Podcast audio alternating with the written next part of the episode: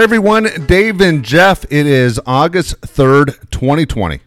I'm looking, Dave, because I'm distracted by shiny things. I'm looking at the people behind home plate on the Padre game. Yeah. I don't recognize anybody. Like, I like how the Giants did theirs, where you see a lot of former players Yeah. and people associated with the club. Yeah. These are just, Do you I see mean, that asshole right there by the S where it says Westlake Tires? Yeah. Okay, right behind where Will Smith is batting right now. People keep thinking that's me. That's not fucking me, you assholes. That's, See? ah, that's funny. You got more hair than that dude. I do. That's what some- come over. That's what uh Chill Dog just wrote on Twitter. How Said- do they not have the chicken back there? he he said, "Well, Chill Dog ta- takes a shot. He goes, uh, Pele frost his frost his uh, hair plugs is what he said. I go, that's not me, Chili Dog. That's you idiot. I was like, what the hell are you talking about? That's not me back there. You think I would do that to Padre fans to make you miserable? That'd be great. Put you. I'm gonna buy one and I'm gonna put it back there, and it's gonna be of Richie Garcia sitting next to sitting next to Tino Ti- Martinez. I sitting love next it. to Tino, just hanging out, doing their thing. God damn, this is so fun. Now I was busy all day. Did Rob Manfred say anything? This guy, I, I've lost all respect, if anybody had any. But uh, remember the other day, he's like the little kid. I'm going to do it. I'm Yeah, going to do I'm it. gonna I'm do going it." to do it. I mean it. I'm going to take everything away. Well, we're still playing baseball tonight, and as far as I know, uh, we'll still be playing baseball tomorrow, right? It sounds like everything is going to keep moving. The deal is, how do you figure out who goes in if you don't play the same amount of games? Do you go by winning percentage? That's what they said. That's what they said. They're going to go by winning percentage. Yeah. Boy, that kind of sucks, doesn't it? Well, yeah. I'll say this having seen a lot of different things over the last couple of months, sports wise, man, I think baseball's great. Hockey, who are in the middle of a round robin tournament right now, and I swear, I don't know. I get oh, what I wish they would do, and maybe they've done it. I just haven't seen it. The thing we know with March Madness is you have your bracket. Yeah. So you know the 12 plays the 5, the 1 plays the 16, and you can follow along and see. I wish the NHL did a little better job of that. But god dang, Dave, all day long, if you're watching, if you happen to be a lot of us are working from home, if you're a hockey fan, all you have to do is put on NBC Sports Network because they're going back and forth from games. The Eastern Conference games are being played in Toronto. They've been great. And then they immediately, as soon as that game's over, they go to the Western Conference game that's going on in Edmonton Cool. And it's fantastic. And all of these teams are in. The one thing I cannot get into at this point, hopefully it changes, is the NBA. Really? Yeah, the NBA in the bubble for me just feels weird. It feels like summer league. It does feel like summer league. But I hope that changes because again, the game that I I was watching part of Memphis tonight Yeah. and I just kind of got bored. But baseball to me has been cool. I bought that package and uh, been watching games all around. I feel like it's the Braves and Mets. Every time I tune in, I feel like those two teams are playing each other. But Padres Dodgers tonight, listening driving down, and it's been great. It has. It's been really exciting. I've watching a ton of baseball. I know we have uh, obviously a lot of baseball fans in San Diego. Couldn't be more excited about this team, and and you should be. I mean the. Yeah. The interesting thing is the strength of this team was supposed to be the bullpen, and Right. through the first ten games, it's been a disappointment. But otherwise, you have to be extremely happy where where the Padres are right now. I mean, right now the Padres through ten games, and right now they're winning tonight in the eighth inning, but six and four, which would put them at a pace of thirty six and twenty four. Pretty well, not as good as Costa said. not as good as what Costa said is right.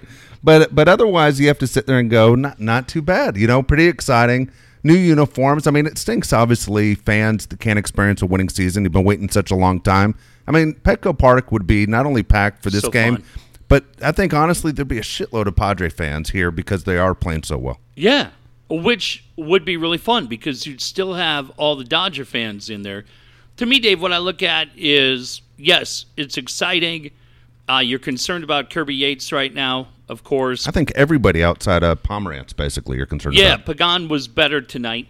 But when you look at Cronenworth, you go, that kid's really fun to watch. Yeah. Grisham has been great to watch. Really fun. But you go, shit, man, where, where's Machado? The Hosmer thing freaks you out a little bit.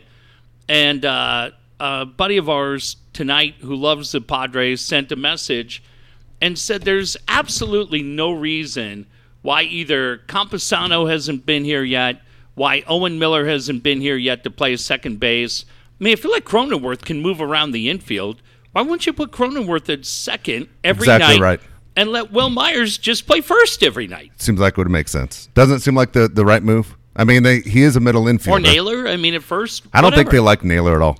I don't. I, I honestly, because wouldn't Naylor get more playing time, more opportunities? Yeah. Yeah, I just don't think they're he's, they're Naylor fans, and it's not Jayce that makes the lineup. It's done by a computer. Right. I mean, it's basically this is who you're going to play, and you can't argue against the computer when you start off the way you've started. The Padres haven't done that in forever. One of the things that I, I looked up with uh, with the Pods to see how they're doing because I love going on the MLB.com site Mm-hmm. to see, let's say, first baseman. How do you rank? You know, and, Yeah. and it shows you where you rank. So. Some of the numbers are, are surprising on the pods. The catching won't surprise you that they're 30th. Okay, they're, they're the 30th. worst. First base, they really don't register. Um, second base, 22nd out of 30 teams. Shortstop, they're number 12. Okay. Okay. Tatis is 12 right now. Third base, Machado, surprising, is 11. Wow. To me, that's surprising. Yeah. Now, this is where it gets good. Okay. Left field, eighth. Tommy Pham's the eighth best Yeah, left fielder. player. Center field, four. Yeah. Grisham's been great. Grisham's four. And Wil Myers right now is eight in right field Nice. Which is surprising. Now, the the one and and look, the, the, these are not shots. Everybody's so fucking sensitive. But the one guy that I really wanted the Padres to chase during the offseason was Nicholas Castellanos from mm-hmm. from the from the Reds, who just got National League Yeah. Player of the Week. Been with the Cubs a year. Yeah, and was red hot with the Cubs. It was like, Yeah. man, he's a different player, and he sat there forever. No team in baseball went after him right away. But what he ended up getting like seventeen He got a lot, he got a lot of money. I don't think he got the same amount of money Myers got, but he got he Well, got he got a lot of money. But that deal was signed three Yeah. years ago. It wasn't signed this offseason. I mean, he, he, again, he played really well, but I understand Cincinnati is a hitter's park and everything else. But the Reds, um, obviously, off to a good start as well. You, you're looking at different teams. I've always been a fan of what the Braves have done. They lose their ace. Yeah. Mike Soroka's gone for the year. so what did Achilles? Like, yeah, it was it was crazy to watch. I, I know you said you were out the whole time. no, but, I, I saw him. I saw the clip when he collapsed by the mound Yeah. and they had to carry him off and he couldn't put any weight did you see his- it? You could see it in a sock. So if you see the highlights of oh, it, Oh, you, you can see in his right leg in the sock. It just goes right up to his calf. Oh man, that's eighteen months. Yeah. at least. Oh yeah, right. And you're sitting there going, "Well, dude, how old are you? Forty eight? How, how the fuck does that happen to a guy that young?" God dang, dude! I, I, for me, Dave, when you look at it, I, I watch it. I watch so many of these games now, thinking about my kids who are twelve, Yeah, and thinking about players they're going to watch, and it's been really a fun thing. You know, you look at different things you can do as a parent with your kid, and I'll say this: video games, for the most part, I've never really been a big fan of, but I have found that by my kids having a teacher uh, four or five years, uh, no, not that long ago, th- maybe three years ago, they had a teacher that taught them uh, on this platform that has digital trading cards okay, and it was completely free and it was based around the NBA. And every day the kids could get a new pack of cards. And the cards may have Kobe Bryant, George Gervin, but using this year, they may have Zion or Morant or anybody else. And what it did was the kids would see these cards come up, and all of a sudden they want to know about this particular player. And I'm so indebted to this teacher because it taught them a love of basketball. You talk about Soroka. My kids play MLB The Show, and the one thing that we've had a blast doing is building a Padre All Star team. The Yeah. first thing we did day one was trade fucking Hedges. He's gone. and so we we put you and Stevie Woods. Josh is now the catcher on the Oh, team. Um, my sons are like the third baseman, and, and I'm in there, and it's so fun. But guys like Mike Soroka, as they're building their roster, and you're looking at a kid who ranks like an 80 or 85, and he makes under a million dollars, they're building this big shot lineup with all these underpriced guys, Soroka's an ace on Yeah. this team, like Blake Snell and a few other guys. Walker Buehler tonight. Yeah. And they've had so much fun getting to know these names, seeing them all in the pinstripes for the Padres. But now when you tune in and you go, oh, damn, that's Mike Soroka. That's our Yeah. guy we've had all That's year. cool. And you see him go down. The name registers. You know who Yeah. that player is, where, I don't know, if you weren't playing that game, you might just think it's another guy in a Braves uniform. That's funny that you said that. I learned the players in baseball through baseball cards also. But Right. when I bought cards, they were 20 cents a pack. yeah, it's a different game now. I mean, it is. It's a lot different. You could quickly go and find out who. I mean, at the time, I wasn't seeing Minnesota Twin games yeah. In L.A. You know what I mean? When I was a little kid, but I knew who Roy Smalley was. Sure. You know what I mean? Butch Wynegar, I- all those and guys, Then yeah. you, and then you got the three guys, the Future Stars card, Yeah. and one of those three would make it, and he'd go, Yep. yeah, "Dude, I fucking knew that. I knew that Yeah. guy. I knew Rob Wilfong. Yeah. you know what I mean? Yeah. And then, but but yeah, nowadays, as you said, it is a different game. It, the game has moved in, in the trading card industry to adults. It, it's it, It is. It, it's, it's it's it's an adult game now. Well, I'll say this: um, the trading card industry has benefited from what has happened in March, unlike any other industry, and that goes across the board for what we do with hockey, baseball, NBA. I would assume NFL has been the same. But the prices that you have seen on the secondary market for baseball cards Yeah. since March is absolutely unbelievable. Uh, we do a product called Goodwin Champions. It's my favorite product of the year that we put together um, because it's a mix of everything. We have athletes, we have mus- musicians, we have actors. Right, Danny Trejo's got a signed card in there That's cool. we have a Jasson Dominguez card autographed that had a little swatch of a Nike patch. And Dominguez, the kid stud center fielder for the Yankees, by the way, uh, we were very lucky to acquire him for the Padre team. I think we gave up uh, uh, Francisco Mejia to get him. Uh, sorry to see him go, but we're thrilled about the future with Dominguez wearing the pinstripes. Um, that card's on the secondary market from Goodwin Champions, which has been out less than two weeks. People are asking forty-five thousand dollars Wow. for a card that for a kid who's got a bright future, but we haven't seen him play a major league game yet. Yeah. And a lot of the hype is because of the farm system he's in. But you're seeing that LeBron's card going for a million. I, I was saying, you, you know, the the prices on C.J. Abrams. I was talking with our pal Chris Cox. Uh, C.J. Abrams card is seventeen dollars. His Wow. rookie card, Wow. seventeen dollars on the secondary market. It's a, I don't know, two three dollar card. Yeah. We're seeing it in with the NHL cards, everything else. People, I and I, don't ask me to explain it. I have no idea. It's people a lot smarter than me, but people have refound their interest in trading cards, Yeah. and they've done it with their kids. And they start. They've older product. I've I've talked to some of our stores. They said they've had the best month in their 25 year history. Wow. Stores have been there for 25 years and the, the amount of sales that they've had from trading cards over the last three months are the highest they've had in their history. It's pretty amazing. That's pretty cool. When's It's the funny. last time you bought a box of cards? Dude, I haven't bought a box of cards since 1992. Yeah. I mean, really, that long ago. But at the time, I, I had a trading card store. Yeah. You know, I used to have a baseball card store a long time ago. And um, yeah, it had changed. When I was obviously involved in it, the two biggest cards were obviously in 92, where Shaquille O'Neal's rookie card. Uh-huh. And still anything Ken Griffey Jr. was big. the and so, card. yeah, that, that was big. But yeah, it was uh, it was it was fun. At the same time, I I didn't have it figured out to where guys are now. You know what I Yeah. mean? Thank God it didn't, because otherwise that's what I've been doing. I would have been the guy hosting Saturday shows on for at seven in the morning, like Brad Bumshaft. It it's amazing how many how the card game has changed. Ours are kind of like steps that go um, throughout the course of the year. We start with a set called MVP, which is really family friendly, uh, and it works all the way up to the end of the year with the cup, where the cup is just insane. These cards are gorgeous. They have unique patches from the jerseys, the whole thing. But we said trading cards. The other thing that I've done and I would say this for parents, man. If you want your kids to kind of have an appreciation for different guys, Sky Floro pitching right now is in our bullpen. Like half our, we still have the Dodgers team.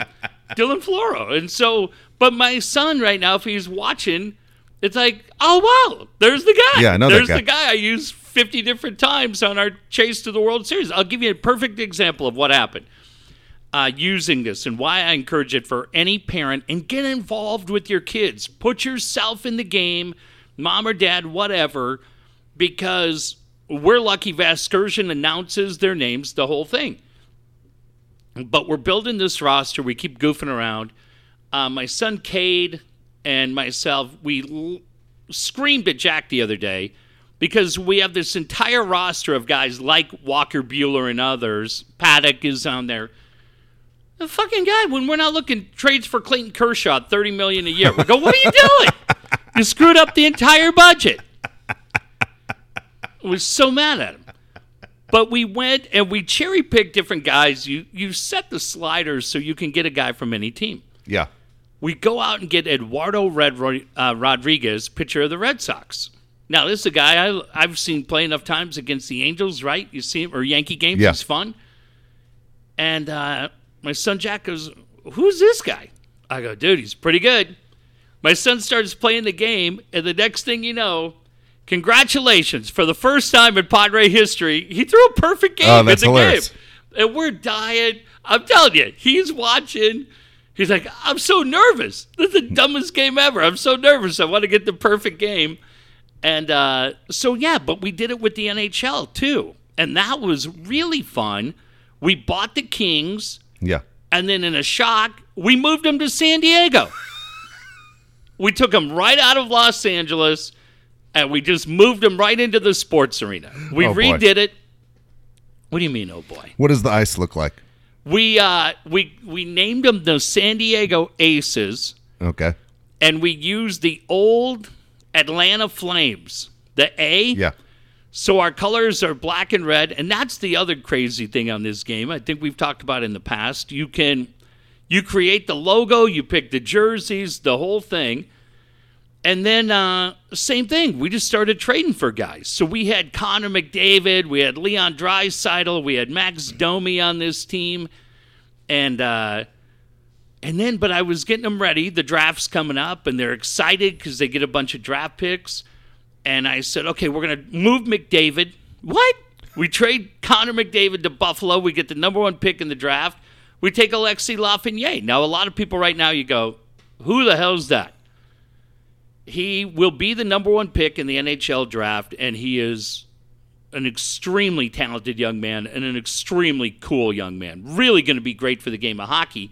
And then we took the guy the Kings are expected to pick up, Quinton Byfield, who will go number two and should go to the Kings. But in this video game that my son's playing, he's playing for the Aces. But they have different players, Dave, like I was saying, whether it was Draisaitl or McDavid, guys that I don't know how often they're playing watching Edmonton Oilers games. But now your kids will go like, oh man, I know that guy, I know this guy. And uh, it's been really, really fun. Like you said, what we use trading cards Yeah. To learn the other rosters, they're using video games and having a blast doing it That's it. cool. What's your kid's favorite sport? Um, my son Jack is all in on the NBA, and Cade is, hmm. I think he's a casual fan. Like he digs it. He'll Yeah. watch everything. I think he likes playing more than watching, though. We yeah. talking about a lot of friends like that. Yeah, we went to lunch yesterday, and he said, he goes, God, you know what? And and I I'm really honest with him. Um, he said, Man, I miss playing hockey. And I go, I got to tell you something, which is pretty weird. I go, at 12 years old, the window may have closed for you. Yeah. And I go, Is it is it like that in hockey and baseball? It's like that. Yeah. And I said, because the thing is, I go, you guys love it, but you know what made Kobe so great, or LeBron, or or Cronenworth, Hosmer, right? And then Ty France, any level of these guys, I said, man, they were out all day, and you guys, yeah, you like go out and shoot hoops for an hour, but then you like goofing around on your tablet. You're watching old Iron Sheik promos, or you're playing uh, Creative Destruction and different, which is all cool. Yeah. But I'm like, you don't just casually become a NBA guy. Yeah. You become an NBA guy. I go, it just has to be in your blood. You have to love it. Where you're to the point of being obsessed with it. And I go, I'm just telling you, there's probably a kid seven or eight years old right now that is sitting there under the streetlight. His dad rolled that old NBA backboard in front of the uh, curb, Yeah. and he's out there shooting nine hours a day. And I go, that's just not the life you guys live. And I go, I don't even know if that kid will make it, but he's got it Yeah. different than you have it, right? It, it is. It's tough. You know, in the NBA, because I was running into kids all the time and saying, when kids say they want to play multiple sports, I always encourage it. I would say, go ahead. You know, of course, I'd love to have them at baseball practice, but if you want to play football or basketball, go ahead. You're only young ones. yeah.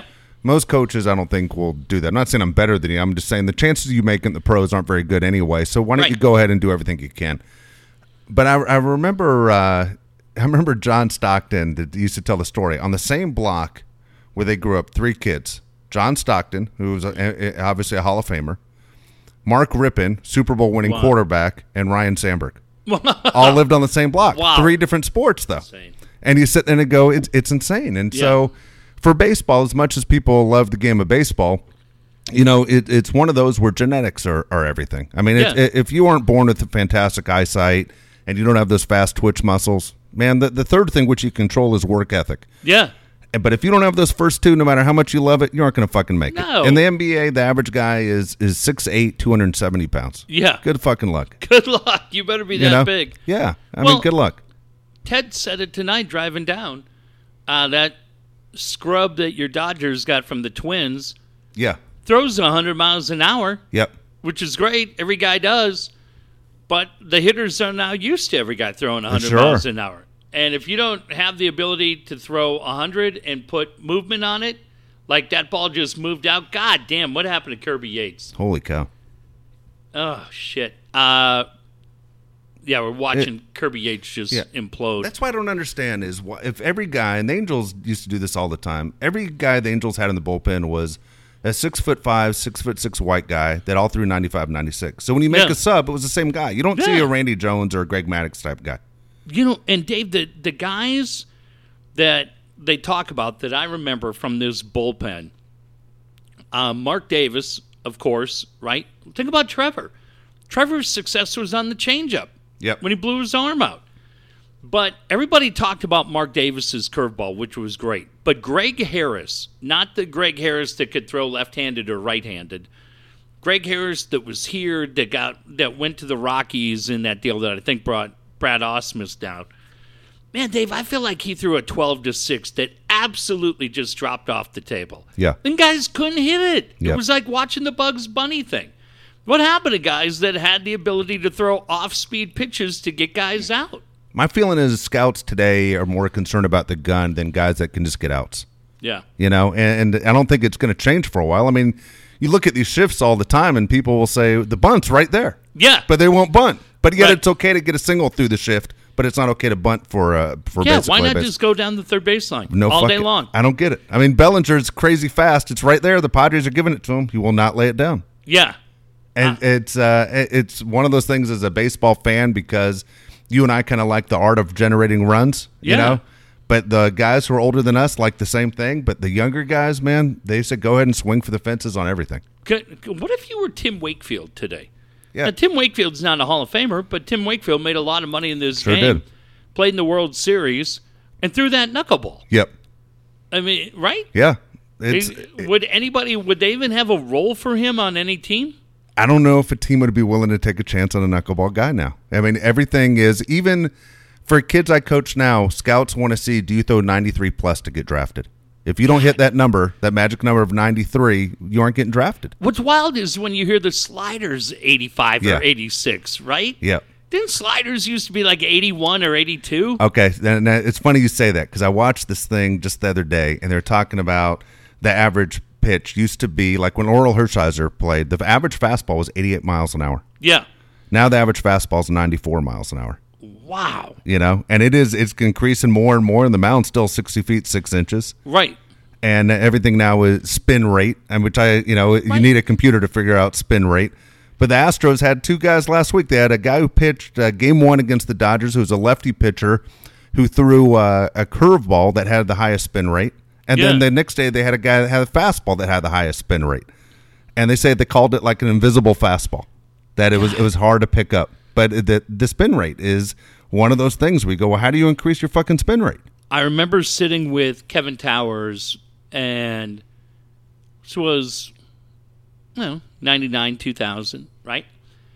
And Trevor used to have a really effective curveball. Yeah, And I remember saying to Kevin, sitting in that booth with Kevin and Junior and whoever else, I said, man, why doesn't he throw the curveball anymore? That curveball was so great. He goes, you know why? And I go, why? And he goes, because he doesn't have to. He doesn't until somebody starts hitting the changeup, Yeah. which they can't. You don't have to fuck around with the third pitch. And you go, shit. yeah, He literally had one pitch. yeah. He one- Mariano Rivera had one pitch. He had Right. a cutter. That was it. Yeah. You knew it was coming. 500 saves, 600 for Mariano. Yeah. But but that's the thing. But I don't know. I mean, I, I'm not going to say I don't enjoy the game Yeah. when guys are throwing 97, 98. That'd be stupid. But when a guy had a, a just one of those crazy like pitches that just looked like a cartoon, the way it circled around and moved, that was so fun. Especially when they put it on like Fox Track or whatever, and you could just see the movement of the ball. You go, dude, how does that guy do that? And now it's just every day, high heat, me against you. Let's see what you can do. Exactly right. You know what's funny is as we're watching uh, watching the Padres and, and Dodgers tonight. Baseball's one of those where I have missed it a ton. Like uh, I will say, say overall, football is probably my favorite sport to watch. Baseball's my favorite sport still.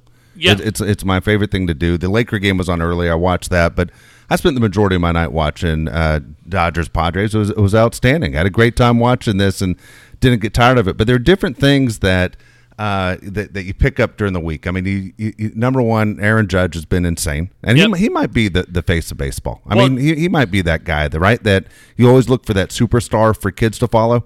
It, it- Mike Trout is, is in in Anaheim. People Yeah. as good as Mike Trout is, people don't talk about Mike Trout like they talk about Aaron Judge. He looks like he looks like a superhero. Yeah, But uh, did you see Twitter tonight? no, Uh, Aaron Judge is the player I told everybody he'd be when I saw him on the backfield. Signed Kevin fuck Kernan. up. Signed Kevin Kernan. He did. we love Kevin Kernan, but Kevin Kernan every night on Twitter will tell you how he found some guy and wrote about it. Now look, maybe he fucking did. Yeah. I don't know that he didn't, but uh, the, yeah, I Oh. died laughing. It's never. The great thing about Kernan is it's never about the player. It's always about me. always, always. It's, it's so fucking good. Here's an interesting stat. It was came by by the Ringer. Okay. Okay. and they had on there it was a breakdown of the the best tra- player to ever be traded, and they said it's Mookie Betts. They said for everything he's accomplished, they said in the history of baseball, it's Mookie Betts. Number two on that list is Babe Ruth. Okay. Wow. Number three on that list is Tris Speaker, and number Okay. four is Fred Lynn. All of guys that the Boston Red Sox said go fuck off. All guys the Red Sox said get the fuck out of here. Oh man. Yates looked like Yates, by the way, to close that out after the Bellinger home run. He looked good. Uh, from that standpoint, Dave, to give up the home run and to get what you're seeing from an emotion standpoint, I think that's huge for him. I agree. right? Because in that role, you could say whatever you want.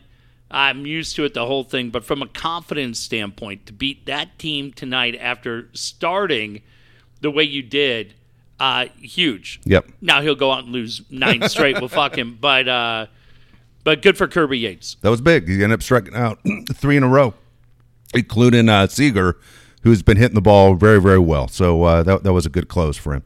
Good win for the Gutty Little Pods. There you go. Absolutely. It was a good matchup, man. This is one of those games you would have said, let's go see Paddock and Buehler, right? Yeah. Oh, that absolutely would have been one where you go, yeah, even on a Monday night, and if they were uh, had first pitch like this, absolutely, because you look at that and you go, those two guys, if things play out right, should match up against each other fifty times. Yeah. and every game should be great. That that's the thing where, yeah, this game tonight really fun, but if you're buying the ticket, the entertainment dollar, and you have the chance to go out, yeah, you want to see Machado and you want to see Tatis, and like we said, Grisham playing great. But when you go, hey, not only are we going to cheer for our guys, but they're playing against the team that is absolutely loaded Yeah. with Betts and Bellinger and Buehler. You go, oh hell yeah, we want to go down and be a part of that. And then to to see the game end in the way it did, you imagine what the energy would have been Oh, have leaving been there tonight? Would have been outstanding. It- Crazy. yeah, it felt like a playoff game. It, sure would have. Sure would have. And they face each other after tonight um, six more times in the next nine games. Yeah. Yeah, so I mean they're going to see each other a lot, which is uh, pretty exciting if you're a fan of baseball in Southern California. Um, basically, a couple days ago, we meant to do a show last night. We didn't do a show last night, but it was the 22nd anniversary of this show. 20, 22 years, kind of kind of nuts that we've been uh, doing this show, and people were extremely nice with the notes and everything else that they they sent back to us. Is there one thing that stands out to you in 22 years? I remember day one. I really do. I remember day one. Um, why anybody would agree to do their first show? We'd never been on the air. Yeah, I mean, doing hits, but we'd never had never done a talk show. And our bosses, and we barely really knew each other, that's true. which is hysterical looking back with as much shit as we've stirred up. But, and we just hit it off. We hit it off immediately. But our first day, they said, yeah, you guys are doing a show, and you're going to do it from Chargers Fan Fest. And we did it along the first base line on a stage facing about a thousand people. Yeah, crazy. So, never been on the air, never have done an interview, never had done, don't know how to throw to break, read a liner, do True. anything. And the first two guests were Ryan Leaf and Kevin Gilbride. yep. First two guys. Actually, when I look back on that, um, I think both of those guys were incredibly nice to us. They were. And I think they kind of, I think we had said we've never done it, and they were great. But CJ Good wrote things yesterday, gave us our top five things that he remembered about the show. Oh, I didn't see it. And I loved a few of them. The first one that he said was that he loved was um, early on. He said we made fun of Julie Browman and Sean Salisbury on Extra, and he said I'd never heard another show do that, and you guys knocked down the fourth wall and went after him, and it was great. Yeah. Well, I'll I'll say the thing about that show, too, Sean and I are still incredibly close, as Julie and I are. I had been offered an opportunity to go over there and produce that show, and I didn't do it, and I ended up staying at uh, KFMB. The Julie Brownman story is funny because Bill Pugh at Extra wanted to bring Julie in, and I was pushing to get Crystal Fernandez hired in that spot. Yeah. So Brownman to this day is like, "You tried to get me fired." I go, "I did." I go, "I love you to death. I wanted to look at Crystal every day." And uh, but they were they were incredibly good friends of ours at that point, and so but I Yeah. don't even remember that. But Oh, we went after everybody though. yeah. We went after them Coach. and everybody. Still go after coach, but we went after every fucking person. But That's then- why I hated the fact after we left KFMB, no other station would let us do it. Yeah. It, don't insult the intelligence of the audience. Was our attitude on this show from day one. You know there's other shows there. Yeah. We know there's other shows there, so let's fuck with them. Exactly. Especially with with those two. I didn't I knew Fricky. John was always cool. I, I went to dinner with John a few times. Always nice. He continues to be a friend. But Sean and I, to this day, have a much different relationship than I had with John. Sean and I have been very tight since he filled in for KFMB. We continue to be so. Well, you helped him out get started in the business. Yeah, a lot. I mean, you made tapes for him and everything. and he and Sean's really loyal, and he remembers and and there were tough times, man. The ESPN shit when everything happened, you know, people are pissing on you, and I know what happened. He, but Yeah. Sean knows what happened. But when you pick up the phone, you're like, "Hey, man, just a reminder, I'm still in your corner. Ride the wave. We'll get you through it." And now he's doing great in Houston and killing it. Uh, he remembers that shit. And Browman and I have been very tight Yeah. from that time on. The other one that he mentioned, there were a couple others that he mentioned that I didn't necessarily remember, but the one that stood out, and I tried to send this out on Twitter, our pal Brian Wilson. Uh, Horton was out, or somebody was out. They put Brian Wilson on the board, and he had to do an update Oh my God. and he couldn't get anything out and he hacked it up, and then we had Mud coming on, who had been on hold, and Mud knew Dub, and Mud goes, "What the hell was that?" Dude, he was sweating and speaking so fast like he was on coke. He was so nervous.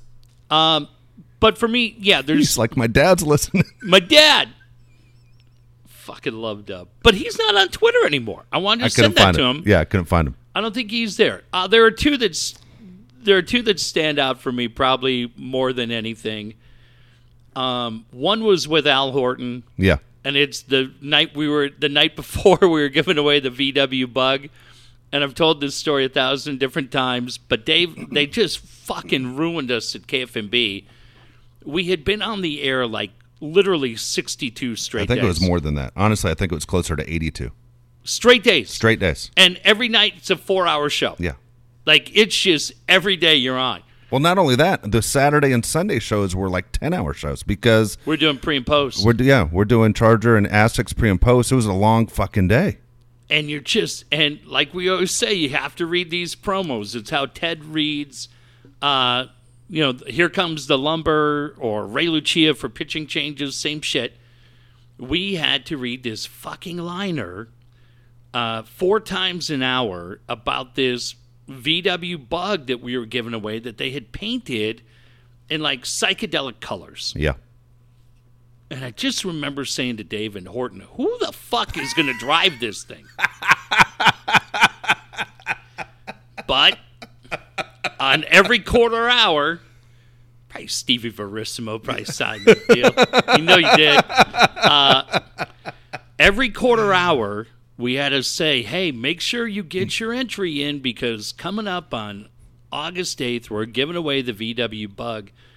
And it wasn't even a 10 second liner. It was like a 25 second fucking liner with nine different mentions, right? It's brought to you by Mike Costas, VFW, or uh, uh, VW. And I wish it was the VFW. And Corky's Pest Control and fucking everybody else. So I'd read this thing like 10,000 fucking times, and I, I don't like anything psychedelic from the 60s. It all bugs me. Laughing sucked. I hate all that shit.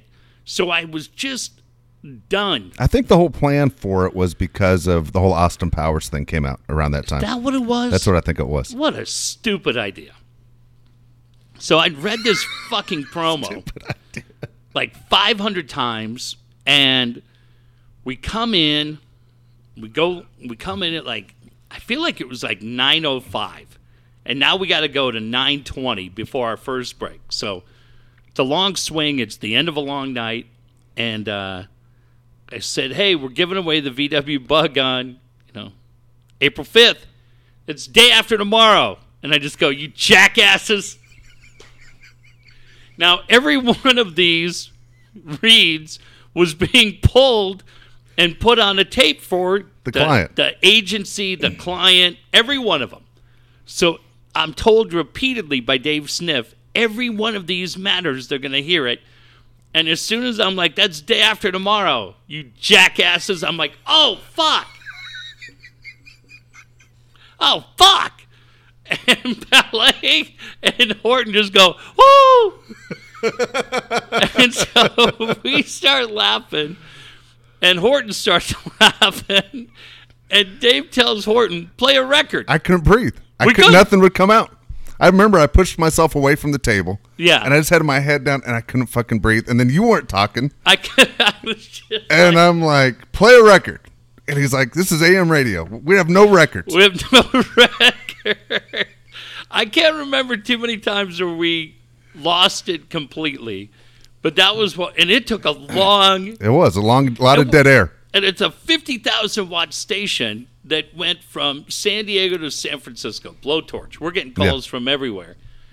God damn, I couldn't get it. That that to me is number two. The one that's the greatest for me, really, that I look back at in 22 years, is the story. We've said this one a lot too. Driving home, you and I are on the air. It's a weekend show at that point before anything else had happened, and uh, it's just I, I hope all of us have had that chance. We go, man, life's really, really good, and I'm driving home, and it wasn't Ian. I can't remember who it was, but it was somebody might have been Colleen Rudy doing news on KFMB, and I'm driving home, and I hear this story about these two kids that were like, the sister was like 10, the brother was like six, they were foster kids, and the girl had been hit by a car, killed immediately, and the little brother, they were they weren't sure what was going to happen. I wasn't a parent, I wasn't married, wasn't doing anything. But goddamn, if this story didn't get in my head, and I just, I remember Dave, I got home at like 11, called you, and said, uh, hey man, bring something cool into the show tomorrow. Yeah. Bring something cool in. And I had, I mean, I remember we had a Tony Gwynn signed poster, we had an Oscar De La Hoya signed glove. I think I brought in a Tony Gwynn autographed baseball. That- yeah. Brian Heap was with us at the time. James Worthy signed basketball. That's right. And we went on and we told this story about this girl, uh, Alexis Afalo, I think was her name. Yeah. 10 year old girl, beautiful little girl. And I said, Hey, I just heard this story, and the family's not going to be able to pay for a funeral. Um, so we have these three items, and we're going to do our show. But if you're interested in bidding on a Oscar De La Hoya boxing glove, just give us a call. And really, the the thing that I remember is I remember calling Billy Johnston at the Chargers and Glenn Geffner at the Padres, and saying, "Hey, if you get a chance, tune in today, um, because we're going to be doing something cool." Chargers were fantastic. Bill was ready to give us the world Yeah. As would Geff and the Padres. But I remember Aviara gave us golf for four, and all these people it just took off. And I think at the end of the day, Dave, we raised like eight thousand dollars in three hours for this family on a little dopey weekend show. Everybody paid. Everybody that had promised, uh, very similar to our event that we did two years Yeah. ago, when Corey Stewart and the Falk Foundation and so many different things came together. That was the original one. But the difference was where on August 1st, two years ago, we had the chance to see John Van Zante at Rancho Coastal, or the people from the Ronald McDonald House, or my, my close friend Bob McElroy from the Alpha Project. That was cool. But when you go and you meet a family that's devastated by the loss of a little girl, and they're trying to tell her brother, who all they had were each other, that, hey, don't sweat it. Like San Diego came together, and here's a cashier's check for, Yeah. I think it was $8,000. Uh, you got it covered. Never saw him again, never talked to him again. Like, that was really great. That was the day where you realized the power of the forum and the privilege that you had to do it. And that, yeah, I think for me, that was always as much fun. Radio Row and different shit that we did, 98, all of that. I think being able to help that family out was really, really cool. It was a lot of fun. I mean, the the the ride hasn't always been easy because you don't know when you're going to get back on and, and Right. things end quickly and everything else. But the KFMB days, there's so many things. I mean, you mentioned Ian Rose. I mean, in the middle of a show, Ian Rose, who was our news guy, got his car stolen. and he, then he didn't see the humor in this at all. No. You and I found it to be hysterical. and we did because his license plate literally said Ian Rose on it. And I think he had like a VW bug. And so he it Or was, it a was, a, it was a- it was- Rabbit? no, it was a Honda Civic. He had a had a hatchback Honda Civic. And I remember going, if, you see Ian's car, it says Ian Rose on the plate. Please call the police. Yeah, he was Call not. us. Yeah, he was. we didn't even want him to call the cops. He was not happy about that. You told you told uh, the Colleen's name you just brought up. I love how you gave advice once to Colleen on that she needs to read her news reports with more enthusiasm. She came in. She came in at KFMB. You and I are on the air, and she stood behind Al Horton, and she's just, you know, we have a high energy show, very family friendly, and she's sitting in there all grim.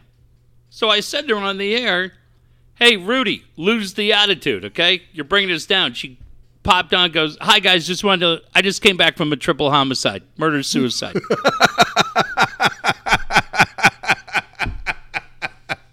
Like, well, get the fuck out of here. Let's stand right there.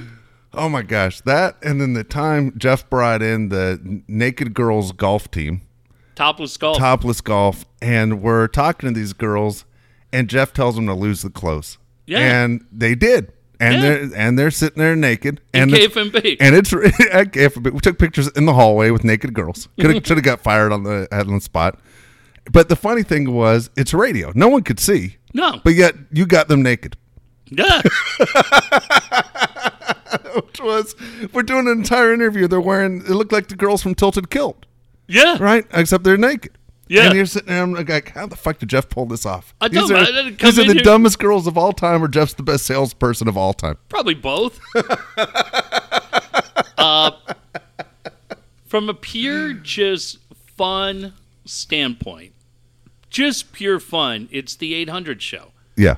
Because the 800 show, God, I, I don't think either one of us ever for a minute, which is insane, ever thought, you know, we may need to work in this town again. Like, Yeah. I think we just figured we were going to be at 800 for the 22 years. And we never thought, like, hey, we should we should mind our manners. We didn't do sh- that fucking show every day. Uh, the Sandy Alderson show, Yeah. completely offensive, Yeah.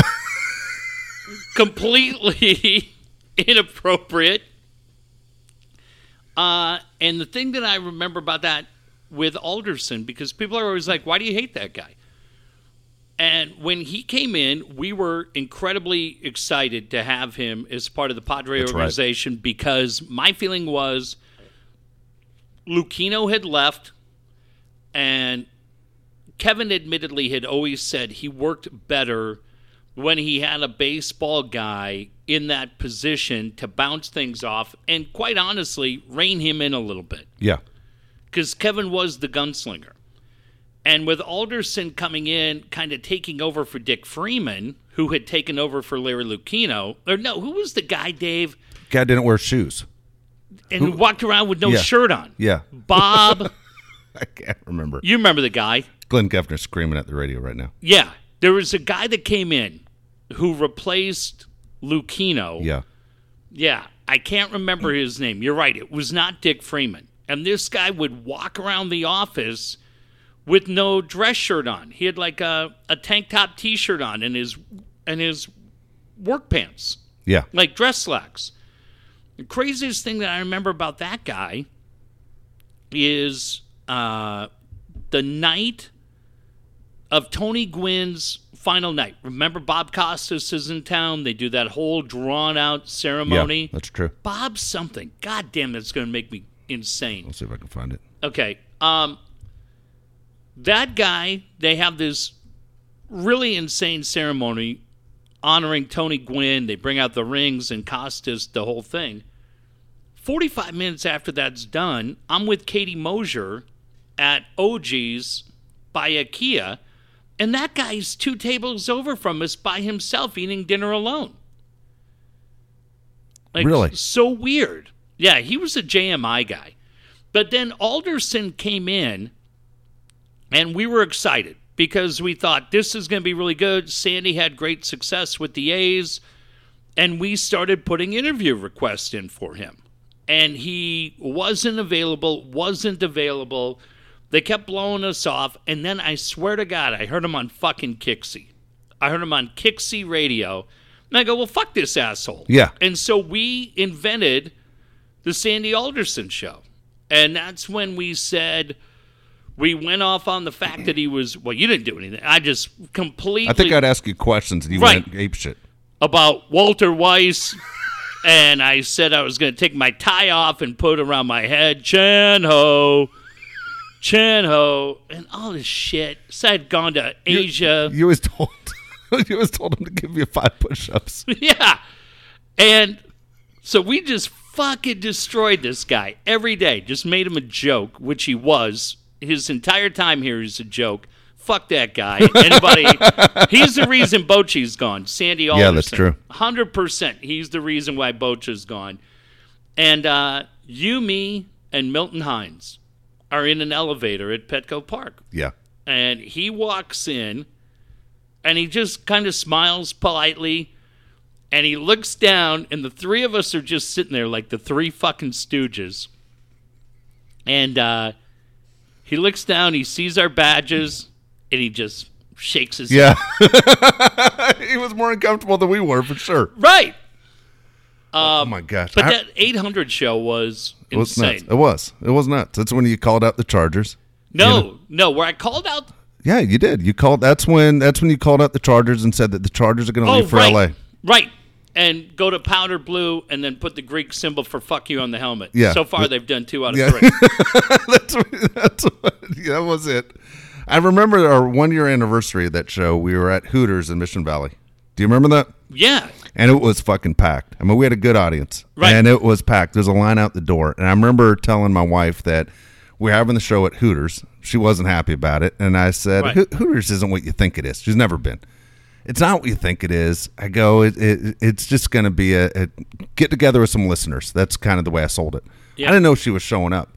That's right. She showed up. She walks through the door with Jake and Josh, and Jake was god dang five years old yeah. and some right at that moment some guy said will you sign my girlfriend's tits Nice. and she pulls her top down both bare tits are out I remember that. and i have a sharpie in my hand and Right. and jake goes this is the greatest place of all time and my wife goes what the fuck yeah. not only is hooters uh, not what you said it was it is worse than what i thought it was you know it's like i didn't think she'd walk through the door The funny part about that too, if you remember, there was something going on, and we were at a long table, and we're at this long table downtown, and I got up and moved, and you slid over to where I was because you were chatting with a listener, and like right then from the ceiling, celebrating the show, they dropped all this glitter. Do you remember right. that? yes and you're like, I'm fucking dead. you're like, how do I go home and explain to my wife I got nine pounds? Why the fuck did you move? Here's the other crazy thing. I, I think we've talked on this before. That whole 800 experience was wild because the show was owned by a family in Me- the station was owned by a family in Mexico who really didn't speak. Nobody on the staff really spoke English no they didn't except for the sales guy Lou. Yep. And there was this guy, sales guy named Josh, who sent us to Vegas. Remember? That's what I was going to bring up. So we had this sales dude, Josh, and this guy, like, he had like a bunch of Botox. Remember? Yeah. Yeah. He looked like that lady that kind of is like the cat lady. Yeah. And you you look at this guy and you're like, I can't. f- And he bright pink pink shirts, Yeah. and flamboyant, and outgoing and crazy, but um, but married with kids. Yeah. So th- that was crazy. That threw us off. so he said to us, he goes, "You're going to Vegas. We've got this sponsorship deal. You're going to Vegas." And so we go, "Okay." We go to Vegas. The first part of this that's great is they had just built the second part of uh, what the fuck Mandalay Bay Yep. the the hotel at Mandalay Bay, the the, The tower. the tower. So we go back there. Dave goes into his room. I go into my room. Two seconds later, Dave calls. Well, this place sucks. and I go, why? Well, g- I'm supposed to sleep on a pull-out couch. And I go, dude, the door to your left. Yeah, asshole. I'm not walking into somebody else's room. Good fucking try. I go, open the fucking door, asshole. Dave had no idea it's a two. It was a like, suite. A suite. We're like the twentieth floor. Dave thinks it's like he's got a pull-out couch at the I fuck- did. I thought I had a TV and a couch. at the hotel. He's so mad. But then they have a car arranged to pick us up. Yeah. And I remember either you said to me or I said to you on the elevator, this feels very weird. Like we were, whoever said it, it didn't matter. We get in this fucking car, and I swear to God, I'm like, what are we doing? They take us to, I feel like it was the Gold Club. Like called the Gold Club there, like Gold Club Yeah. in Atlanta, right? Yes. we go there and uh, I I just started dating my wife. Yeah, because she met us there in the middle of the trip. I told her, I go, this fucking hotel's insane. You got to come over. Yeah. And then, uh, and we'll go back. And she was studying for the bar at the time. So I'll always remember her just laid out by these huge floor to ceiling windows, uh, studying for the bar exam, overlooking all of Vegas. And uh, we go to this strip club, and they bring us into this table, and you're like, what the fuck are we doing? Yeah. There was a chick that is the typical Tuesday afternoon stripper uh, working the stage. And I liked, I mean, I liked her enough. I married her. We were together 15 years, but we had just started dating. And I just remember trying to figure everything out and uh, looking at a TV. And the chick yelled at me. Remember that? Hey, the fucking show's up here Yes. she was great. But then these guys come out and they absolutely felt like they were from Central Casting, right? Uh, They- it was uncomfortable as shit. I didn't think we were going to leave alive. And they were they wanted us and the sales If guys it was not all there. it was all mafia. hundred percent. Yeah. Hundred percent. And they were ready to do all kinds of wild shit with that show and talking about traveling and Yeah. going all kinds of different shit. And the thing that happened is uh, 800 owed us money. Yep. They owed us a couple thousand dollars for appearance money. And you're trying to pay your rent, and Dave's trying to pay a mortgage. And the guy who owned the station was shocked that we wanted the money. Yeah. He's like, "What?" I'm like, "You owe us like twenty five hundred bucks, which I mean, you need. Everybody needs it." And he goes, uh, "Well, you know, guys, here's the thing. We can do this one of two ways. I can pay you the money, but the show's over, or you guys could keep doing your show and don't bug me about the money anymore." Remember that? Yeah. Oh yeah. Well, I walked right out. And we're like, "We need the fucking money." Yeah. And the guy was so pissed, he couldn't believe He was shocked. And then he says, "Are you are you quitting?" And I said, "We aren't quitting." He goes, "Okay, you're fired." I go, "Okay, we'll take the unemployment, asshole." Yeah, dumb shit. but but that was like that was such. a I remember we walked by all the sales guys. Like, what happened? We go, "Show's over." They were shocked. All the sales Yeah. guys. What do you mean the show's over? It's Lou- kill, it's killing it. uh, and uh, Alan Yeah. Alan Boynsay. I can't remember. You might Kiki. be right. Remember we Yeah. worked with his. Uh, yeah, I mean, there's Yeah. three sales guys. There's promotions. The whole thing. That was the The show was doing really really well. that dude that show was so fun because you didn't have to answer to any kind of guys like Mike Shepard's or Brian Longs of the world that Yeah. don't know shit about anything. You could just go do a radio show like you wanted to do. And it's it's honestly why the 1090 thing for a while sounded appealing because I don't think we would have been as insane as we're I, I mean, I didn't give a shit about anything. Um, I don't think the 1090 show would have been as insane, but it kind of when when Scott was describing it, that's what it sounded like to us was, dude, we may be able to have. I mean, it's the flexibility that we have here Yeah. without the cussing. Um, but we kind of thought that's what it could be, and we were pretty excited by that. But that 800 show, as as disappointing as it was how it ended, uh, same thing with Free FM. As disappointing as Free FM was the way it ended, um, those to me stand out much more than anything at Oh, yeah, it was the most fun. It was the most fun. At extra, any of those times, um, or or 1090. 1090 Yeah. always felt like we had the left shoe on the right foot. It yeah, you're right. it never fit. It it was never a fit, and extra, especially the last time around, it just felt like you were just counting days until Yeah. we left. No, no, it wasn't comfortable. You're right. The 800 show and the Free FM show, 1037 show, were the ones where I felt like we connected with the audience the best. And the Free FM gave us an opportunity really to connect with a female demographic, which Yeah. was which was really cool. And there were a lot of good things on on those shows. It was it's it's been a, it's been a, a really fun ride. It's it's been really cool. The 20th anniversary show was awesome. I was just looking at the picture of that the other day and Right. how cool that was. And hopefully, when things get back to normal, we'll have another party down the road. Hopefully, maybe the 25 year one. But it was uh, it was it was a good time. It was a lot of fun. You mentioned uh, Scott real quick, so I, want to touch on this. You brought it up when you walked in the garage for a quick second. The rumor is Scott is doing two shows for two stations. Amazing. I have never heard of this before in my life in the same basically market. You can hear the both stations in L.A. at the same time. Yeah. Uh, now it sounds like I just saw a clip of what he was doing. It sounds like the podcast will be done earlier in the day, right? Yeah. He's going to do the podcast earlier in the day, and then it will just run on 1090 from 3 to 7. He's not going to be live. No.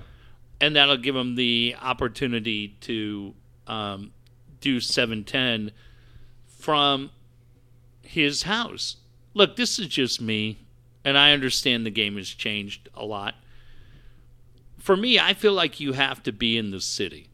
You have to be in the city for it to work in that city. We had talked um, a couple years back. We had talked about we were really close to doing a deal to go to Atlanta. Yeah, CBS. And the the problem was anybody who's a lawyer knows this.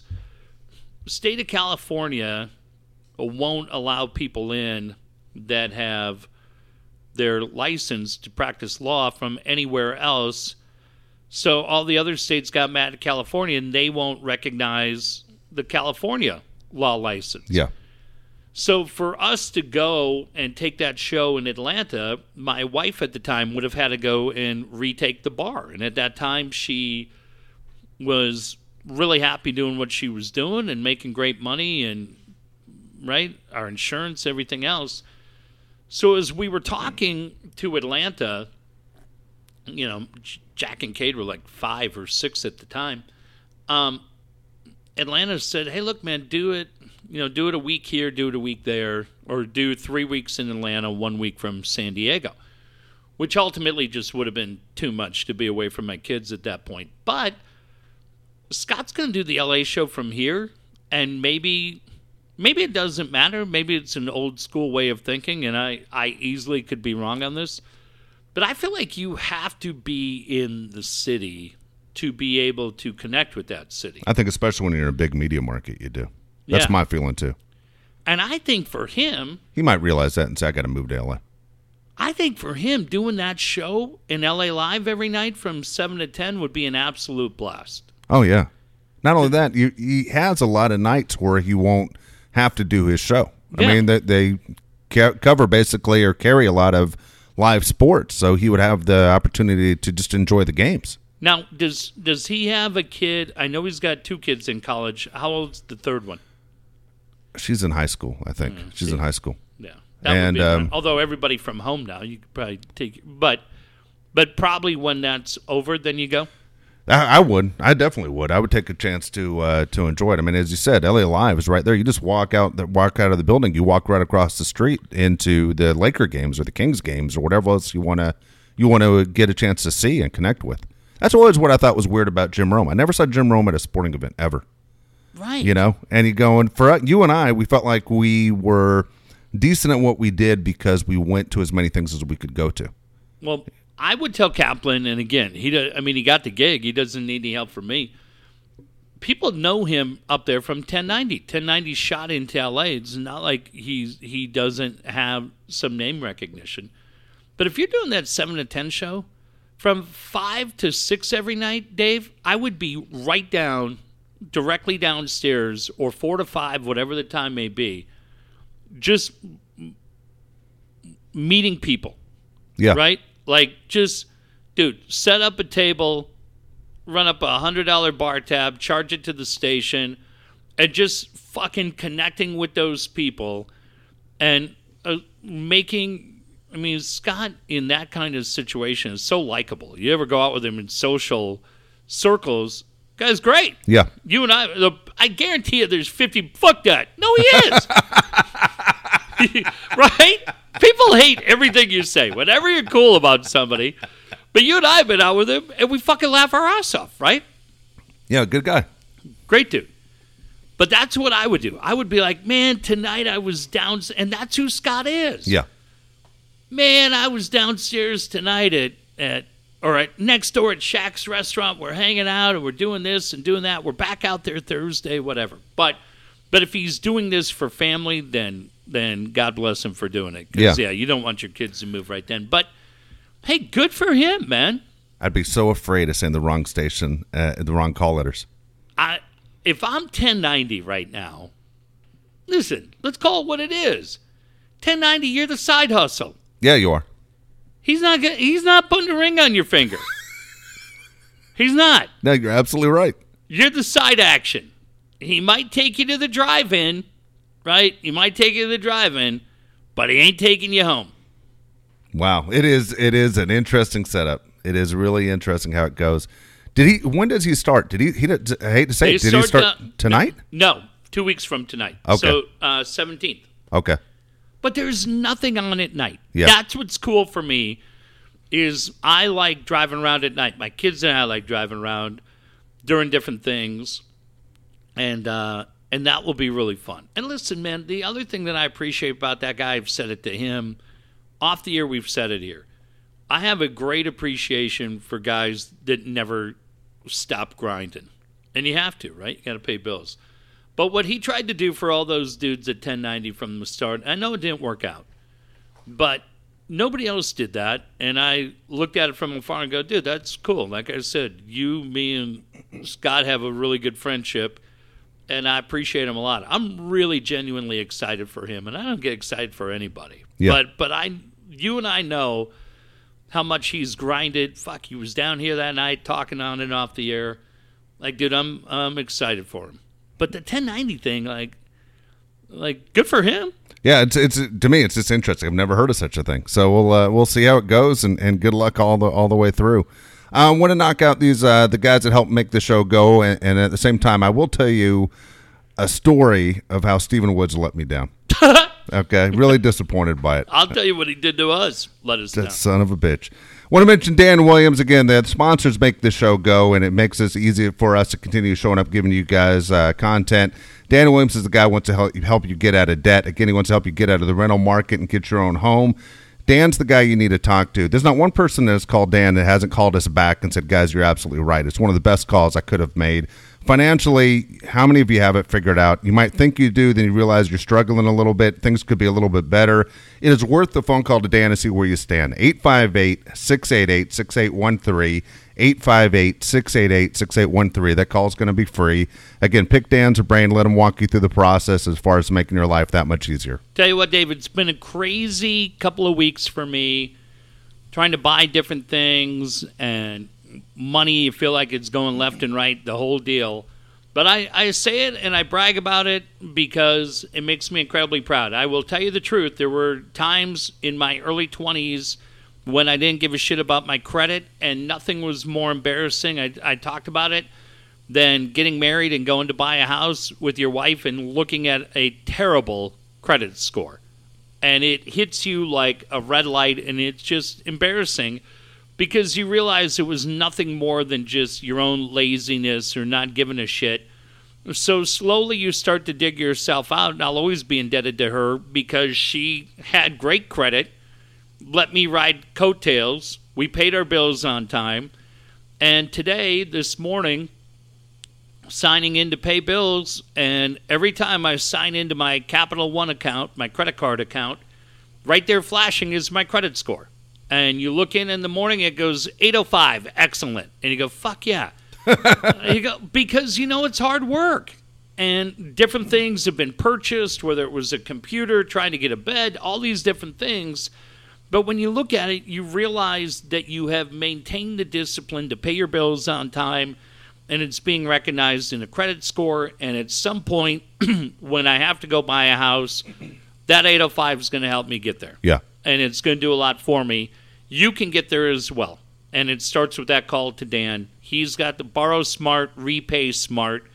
Either one of those two could be emphasized in the title.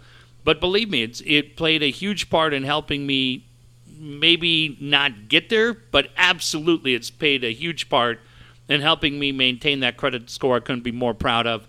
858 688 6813. Brian Curry is the guy you want to talk to when it comes to buying that brand new house. You pick the neighborhood, you pick the size house you want. He will make it very, very easy for you. He's been doing it more than 20 years.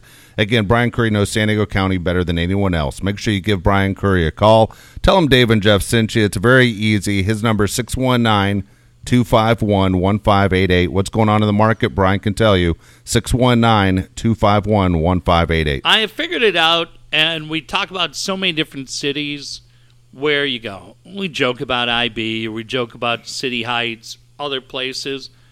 Man, if if all of us don't just go, you know where I'd love to end up, like at the end where you could just do it, is Coronado. right? My Yeah. my son Kate and I, Friday night we're out walking around, uh, uh, hanging out, and I go, "What do you feel like doing?" We go, "It's eight o'clock. We got all night. We got nothing but cash. I got eleven dollars in my wallet. What the fuck are we doing?" He goes, "You don't want to do that." He goes, uh, "He goes, we go during the day, but he goes, I'd like to see Coronado at night." We go, "Fu- "Yeah, let's go."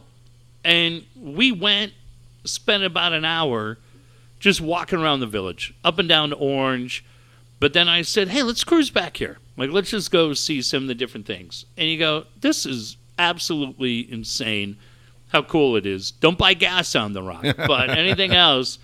Uh, and maybe for me, it's Coronado, but for you, it might be Encinitas. Maybe you want to live in East County like John Conniff and grow up in Poway. That's cool. uh, but wherever you want your kids to grow up, Brian Curry can help you get there. Like Dave said, give him a call, tell him Dave and Jeff sent you.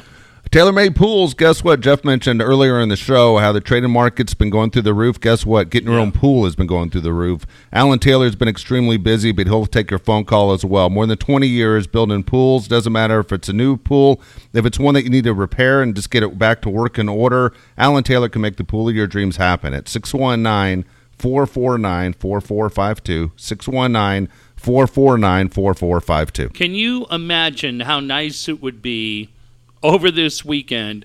How many of us, Dave? I don't know what it was like down East Lake. I was in La Mesa for a lot of the weekend. I was over in Clairemont for a lot of the weekend. And it felt like every time you looked at the thermometer in your car, it was 90s or above. And it's that, just that high heat and humid where you come out and you're like, God dang, what are we doing? Wouldn't it be nice We go, I'll tell you exactly what we're doing. We're getting the fuck out of this car and we're going to the backyard and we're going to hang out by Yes. our tailor made pool. There are plenty of people that had that option and you can be the next one. I always say this and I can't emphasize it enough. If you haven't done it already, go to daveandjeffshow.com, click on the sponsor page, and do the drop down. You can see what Brian Curry's doing. You can see what Dan Williams is up to, and those are all fun. But I think even Dan and Brian would agree. The really fun one to look at is what Al Taylor is doing for the people of San Diego that have made that call. And why wouldn't you be next? Get that beautiful pool, have it up and ready. We'll do a live show when you get it built.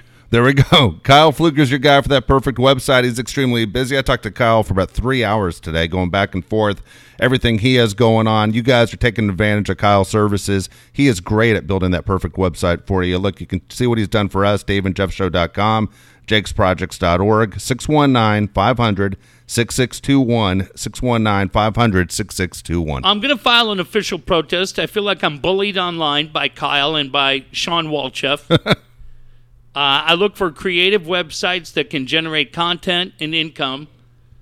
And I, I feel like I'm harassed and bullied online by those two guys. But I don't care. I'll persevere. Walchef especially. Um, but Sean, don't take the, or uh, uh, Kyle, don't take the bait. His anger in his heart, I don't know why. It's directed towards me. I don't need it. Um, the great thing is, I love JP Media, but the thing that I love about JP Media, what Dave and JP25. or JP25, I don't think it's necessary for you guys to say the following things about Dave on there. And Steve Woods points every one of these out in an effort to keep Dave's spirits high. I'm going to tell you, right? This is exactly where we're going, where Steve fucked me over. Go ahead. There was one guy that said your power rankings. Why are you doing power rankings? Do something else. I'm going to do it again because people are extremely pissed off. I don't like that people accused you of being an Alex Jones salesman selling steroids or whatever. What the hell are you talking about? The one guy said you look like Alex Jones selling supplements Oh, in front of that picture. and then the other guy said, look at, it. he Go freeze framed you and he goes, that's chronic masturbator face. How does he know? that son of a bitch. it wasn't even Woods. Woods just Son finds this shit and sends it to Oh us. Oh my god. Because Steve, did you see what Steve did to No. Hannah tonight? No. Dude, I swear to God, that Bo Woods is the cutest kid on the planet. He goes, uh, he's got this video with Bo, and he goes, Hey, you want some cereal? And Bo goes, Yeah. And he goes, You can't have any, can you? And Bo goes, No. And Steve goes, "How come?" And Bo goes, "Cause Mama ate it all." and he Does he goes, call her mama? "Yeah." He goes. That's goes, a southern thing. That's so funny. "Yeah."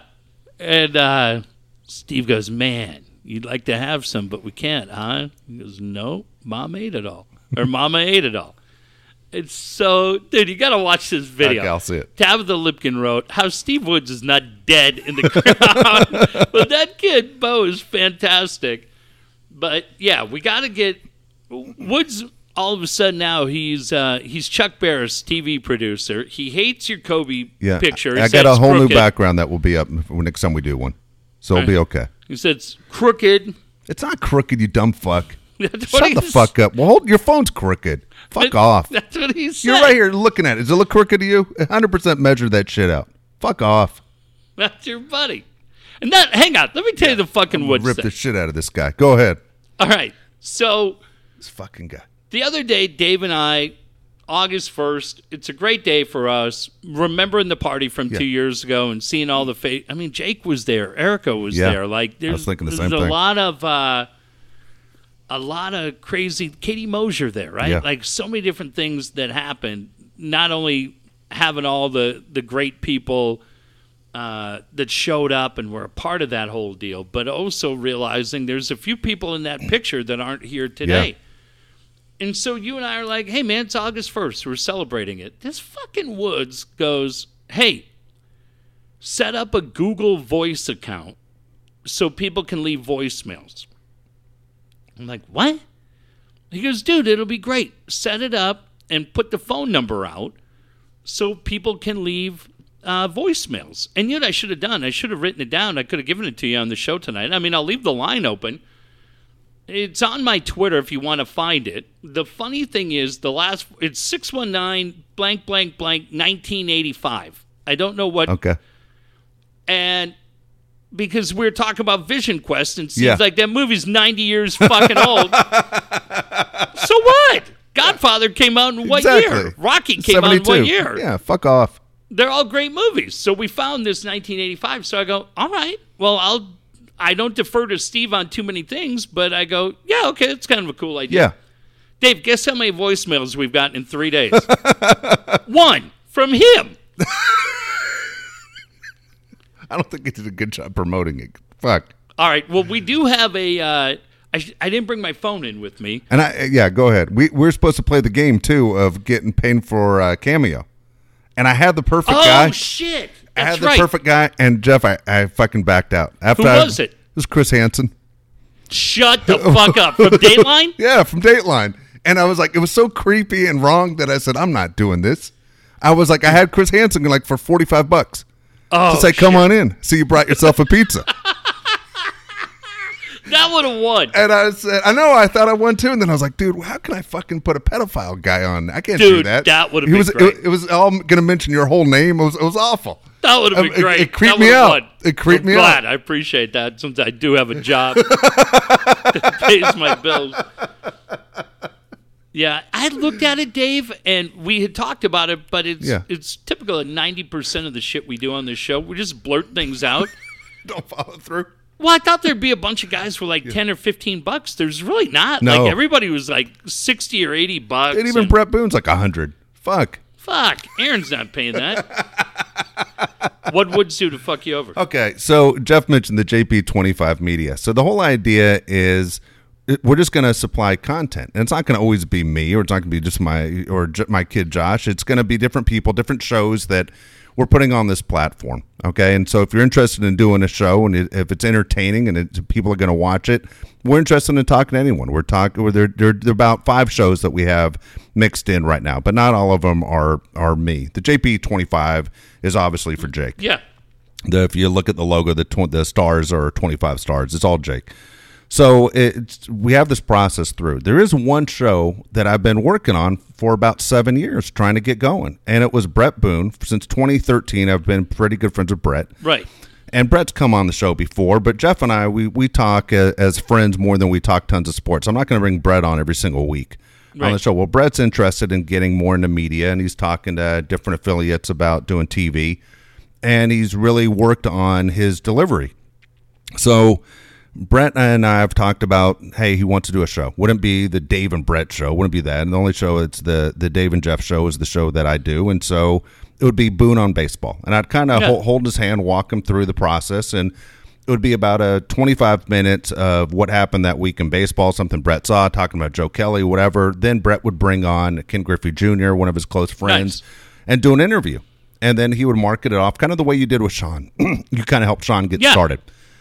So Bret and I have talked really serious about this for about the last three years. Finally, he's ready to go get it. So I talked to Bret on Friday. I said, "Are you ready to to start this? Baseball season's now going."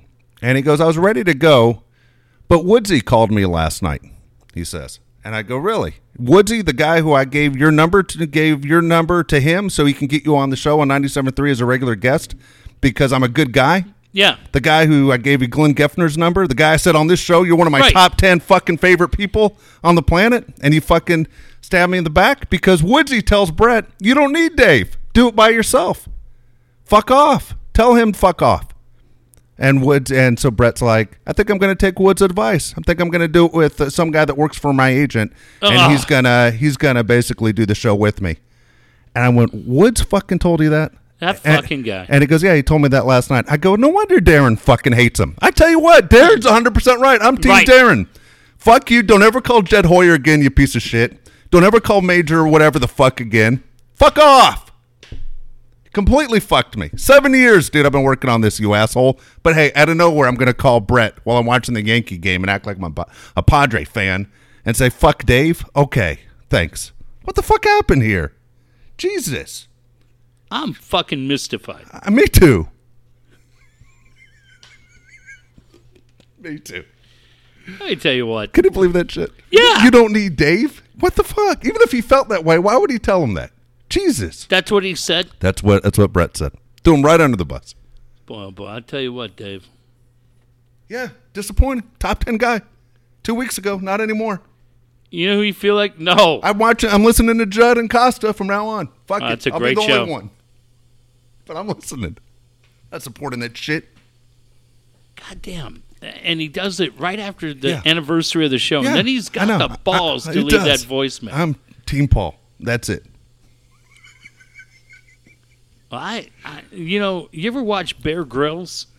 no, You know Bear Grylls when he's out there and he's fucking in, out Yeah, in I know nature. you're talking about. Yes, yes. Well, you ever see him when he encounters a snake? yeah. I don't think he's encountered a snake quite as slimy and slithery as that. What's he going to do? Is there going to be a public apology? I don't know if it's possible. I don't know if we can mend this relationship now. Well, Jesus. This fucking guy. Fuck Dave. You don't need him. Talk to Griffey and Pete Rose by yourself. That's what he told him. I, I, goes, I think I'm going to take Wood's advice. That's what Bret tells me on Friday. well, there's a first time for everything, isn't there? That son of a bitch. I go, why would you listen to that asshole? His wife doesn't listen to him. Jesus. And then I just hung up the phone. So can you believe this shit? There we go. We're watching uh, Horrible Injury right now on TV. You want to see it? No. Damn. When they replay it, you got to see his his right sock. You could see it go shoot right up into his calf. Well, I tell you what, I usually look for the good in people. You do. See it? Oh, yeah. I, I try to look for the good in people. Uh, yeah, there goes your fucking source of income Yeah. Thanks. Because he right. ha- hired that other guy from Seattle. Yeah. Thanks. No, that's really great. That's That's really fucking great. that's great. It's all right. I'll tell you what, I'm gonna listen to that gambling show. I don't want to punish Ben; he's a friend. But Ben got caught in the crossfire. well, we'll uh, Biggest mistake of your life. thank fuck that guy. Listen, more importantly, thank you to everybody who's. Hold on, I'm not done with the show. I got more. oh well, hang on. Now Okay. to the yeah, I forgot we got the rest. I'm so staggered by this. I'm so staggered by this horrific news. Terrible. Vince McMahon thinks that's bullshit. I'm telling you. Uh, all right, let's do that, and then I'll say what Vince I. McMahon thinks it's bullshit. All right, we're going birthdays from August 1st because that's the anniversary Yeah, of the show. love it. Jason Momoa. Do you know who he is? Uh, Game of Thrones guy, Aquaman. Yeah, Aquaman. God. Uh, hmm. 46. 41. 41. How much is he worth? 20 million. 14. Okay. Okay, Adam Jones, baseball player, Morse High School. Love that dude. Yeah, good guy. Uh, 37. Close, 35. 35. How much is he worth?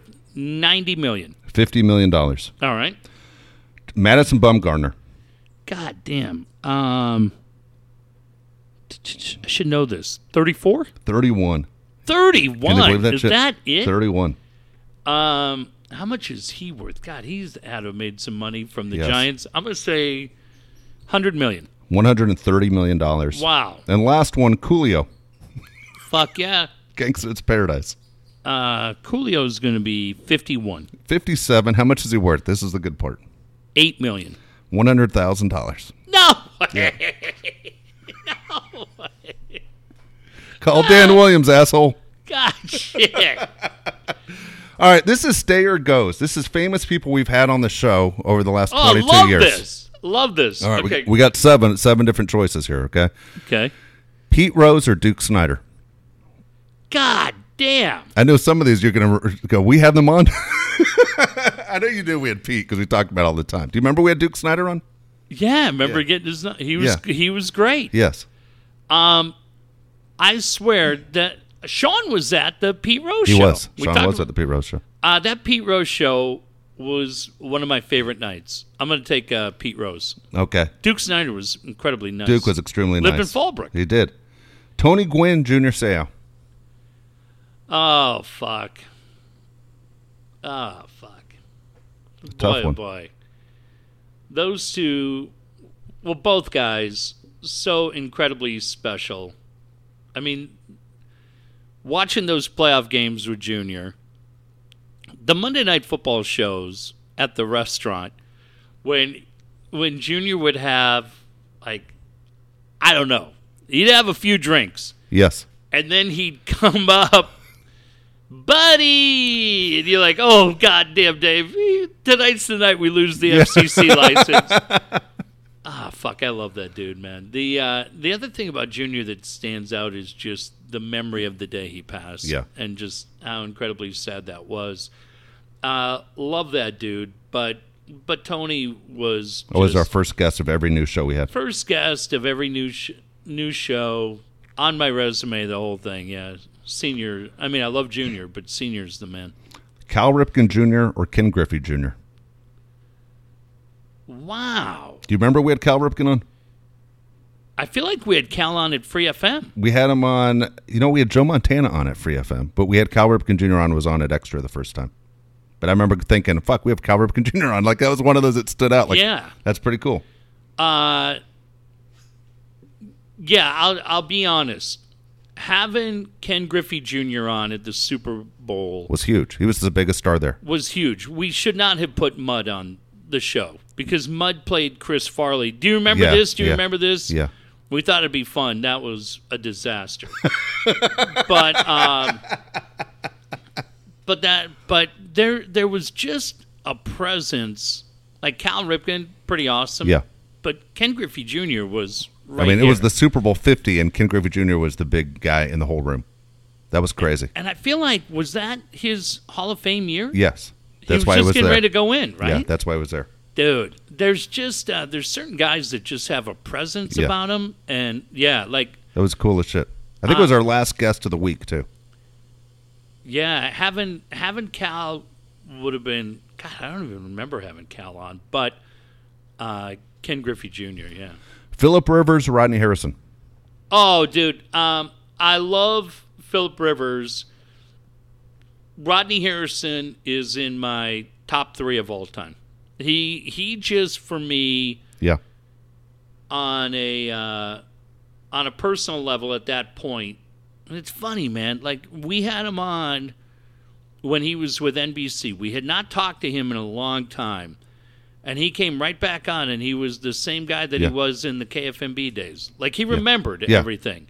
Which a lot of these things you, and I are the same guy. We're like, dude, nobody remembers doing this Exactly. fucking stupid show. he um he's top three for me all time. I agree. Rodney's Yeah. my favorite Charger. He was great. Yeah, him and uh, yeah, for me, my my three favorite Chargers would be Rodney, Junior, and Weddle. Yeah, that's true. I, I should have remembered Weddle. Completely forgot about Weddle. Rodney Harrison was was was great though. He used to do promos for us and everything. Vin Scully, Jerry Coleman. Um, Jerry is insanely cool and sharing a birthday and just insanely cool. But to have the opportunity to talk to Vin, and I told that story a couple of weeks ago that I actually got him to do a thing about fathers and sons Yeah. in baseball, and the fucking thing didn't record. I'd play that every night if we had it. Having Vin on the show and having him be, ex- I mean, Vin exceeded all expectations, which is insane when you think about that.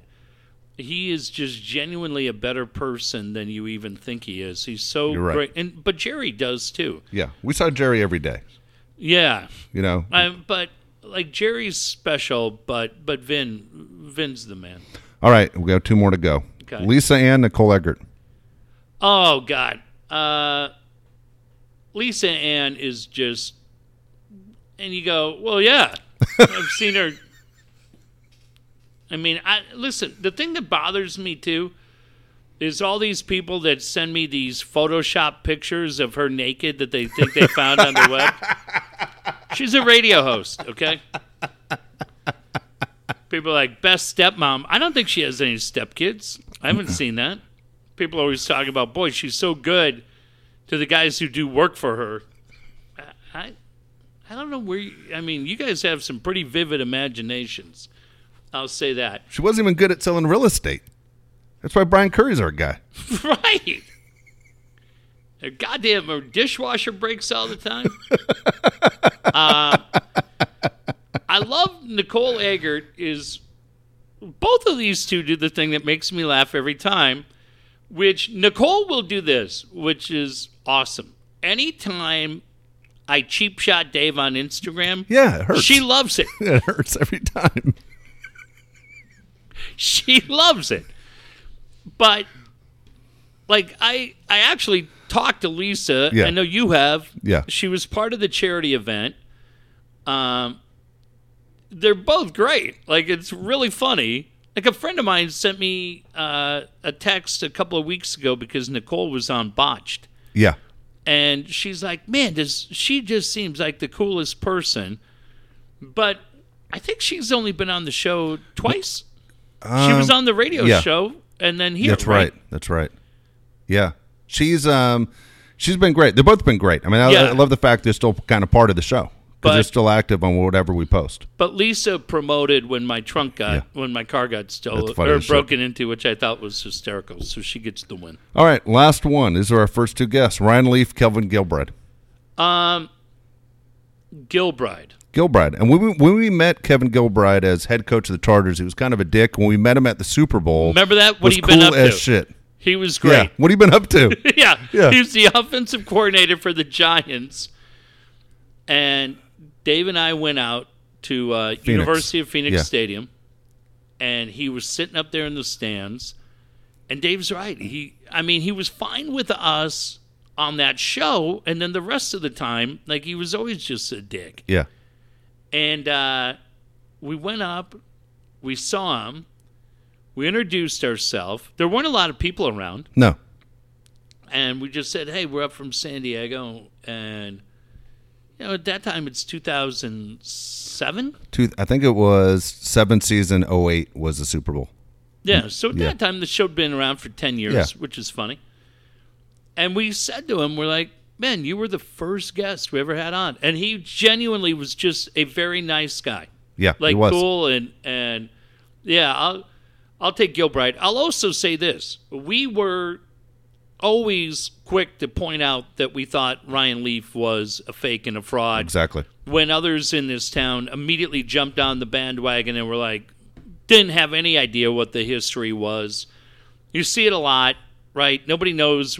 Nobody for the people that weren't here um, in 94 95 to talk about the chargers that always amuses me too like there's some kind of fucking expert But I'll say this, man. I, I never, you and I have been through bad days.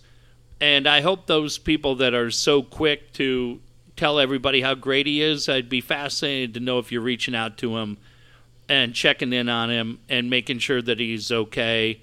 Or if you've done what most people do when, when people struggle and get their name in the paper for the wrong thing, you walk away. Yep. I would say if you've known that guy and you've been a fan of his, and maybe you are, I don't know. Um, I haven't had I haven't had a conversation with that guy since he left town, but I would hope for all those people that celebrated him when it was easy to do it. I hope you're checking in on him now, and uh, like we circle back when Sean was having his deal, just checking on your friends, I mean, whether they're famous or not. If people are having bad days, uh, do it. There's two quick things I want to mention, Dave, and then we're done. Um, thank you to everybody who subscribes to the show on Patreon because it means a lot for us. It's only five bucks a month, but it does add up and we appreciate it. And for all the people that sent different things like CJ and others, your memories of the show over the years, that was incredibly fun for me on Saturday just to look at because Dave and I have said it outside of that Gilbride show, often we just sit in the room with just you and me fucking around. Yeah. And you don't picture anybody listening to this thing. Uh, one other thing I'm, I'm just going to mention this real quick is in my day job, uh, there's a guy who means a lot to me. His name is Chris Carlin. Chris Carlin has been the face of Upper Deck for 20 plus years. He is genuinely one of the best people I've ever met in my life. He keeps me sane every day, keeps me laughing every day. Uh, this is why Carlin is a legend. His Twitter handle is at Pete Incaviglia. That's his Twitter. handle. and uh, we sit in the office together, and he's got signed pictures from Pete Incaviglia all around. But when I go on these trips and we go to Toronto or Chicago, often it's me and Carlin that are there, and we're getting in trouble together. And uh, on Saturday, I'm just kind of flipping through social media and I find this video of Chris. Like, what's he doing? And he's in his car. And he had just left a visit with his brother John. Chris mentioned the fact that he's one of four boys. Uh, his brother John was a um, producer for a bunch of uh, Roy Firestone Up Close, Yeah. uh, Best Damn Sports Show. And for like the last 20 years, John's been a talent booker, Dave, for the Jimmy Kimmel Show and Wow. has been responsible for getting all the sports guests that you see, um, all the different guys. John Carlin's been a huge part of that. John right now is battling ALS, Oh shit. and uh, Chris mentioned in this video that a couple years back he had been incredibly moved by the documentary on Steve Gleason and watching that story. And then he found out it may have been a week later that his brother John, and they're incredibly close, uh, has been impacted by ALS, and John is fighting this battle right now. Um, you can go to Chris's Twitter at Pete Incaviglia, and there's a link up for a GoFundMe page because, as you can imagine, uh, their parents are still alive, and they're they're an older couple. They're trying to take care of their son, but they need help, and we try not to ask for help too much. But man, when I see somebody who means so much to me and has meant so much to me, I've said it. What what that company has done for me, whether I'm there for another day or another year or 50 years, I'll never forget it.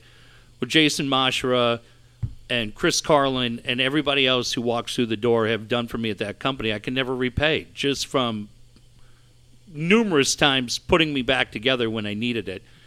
And when a guy who means so much to me personally is emotionally wrecked because what's going on with his brother, uh, it impacted me a lot. And so, if anybody, I'm going to get the link from Chris. I chatted with him today, and David impacted me as a parent. I have a It's brother. the worst disease of all time. It is. My friend Jimmy Orlando, um, who was the bartender at Yogi's, it's who Keith named Jimmy O's about in Del Mar. Jimmy Orlando passed away incredibly young from ALS. We talked about Steve Gleason. So many people know it. But on behalf of my friend Chris Carlin, who doesn't know I'm doing this tonight, um, we're going to put a link out. And again, if you can do five bucks or ten bucks, uh, the Carlin family is incredibly cool, and they're they could use a little help right now.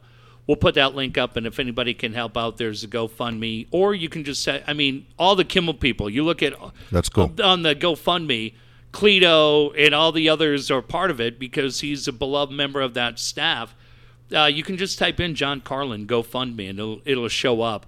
But if you guys, I know times are tough and different people are working. I, I get it, but boy, five ten bucks goes a long way. If you have it in your heart, you can help me uh, help somebody who's been really special to me. We'd uh, appreciate that very much.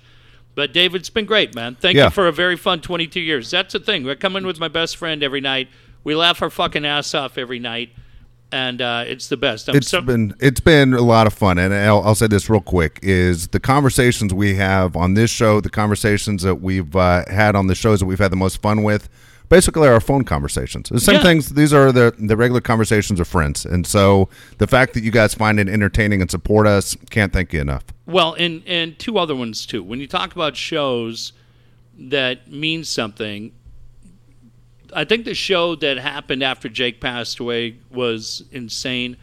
But I also think the shows that you guys let us do when I moved out of the house, Yeah. when Erica passed away, when Jake passed away, um, when shit went really dark, you've always let us do those shows. You've never judged us. You've always been there to support us. And if you think Dave takes that for granted or I No, did, man, it's insane. It's the nicest, most supportive audience of any radio show. I challenge Stephen Ben, I challenge Scott or any Darren, anybody That's true. else to find a show that's been more loyal than this group that stayed with us through 19 different stations, crazy shit, and support this podcast. We couldn't be more excited or more loyal to you guys. We thank you, and we'll do it again on Wednesday night. Absolutely, thank you.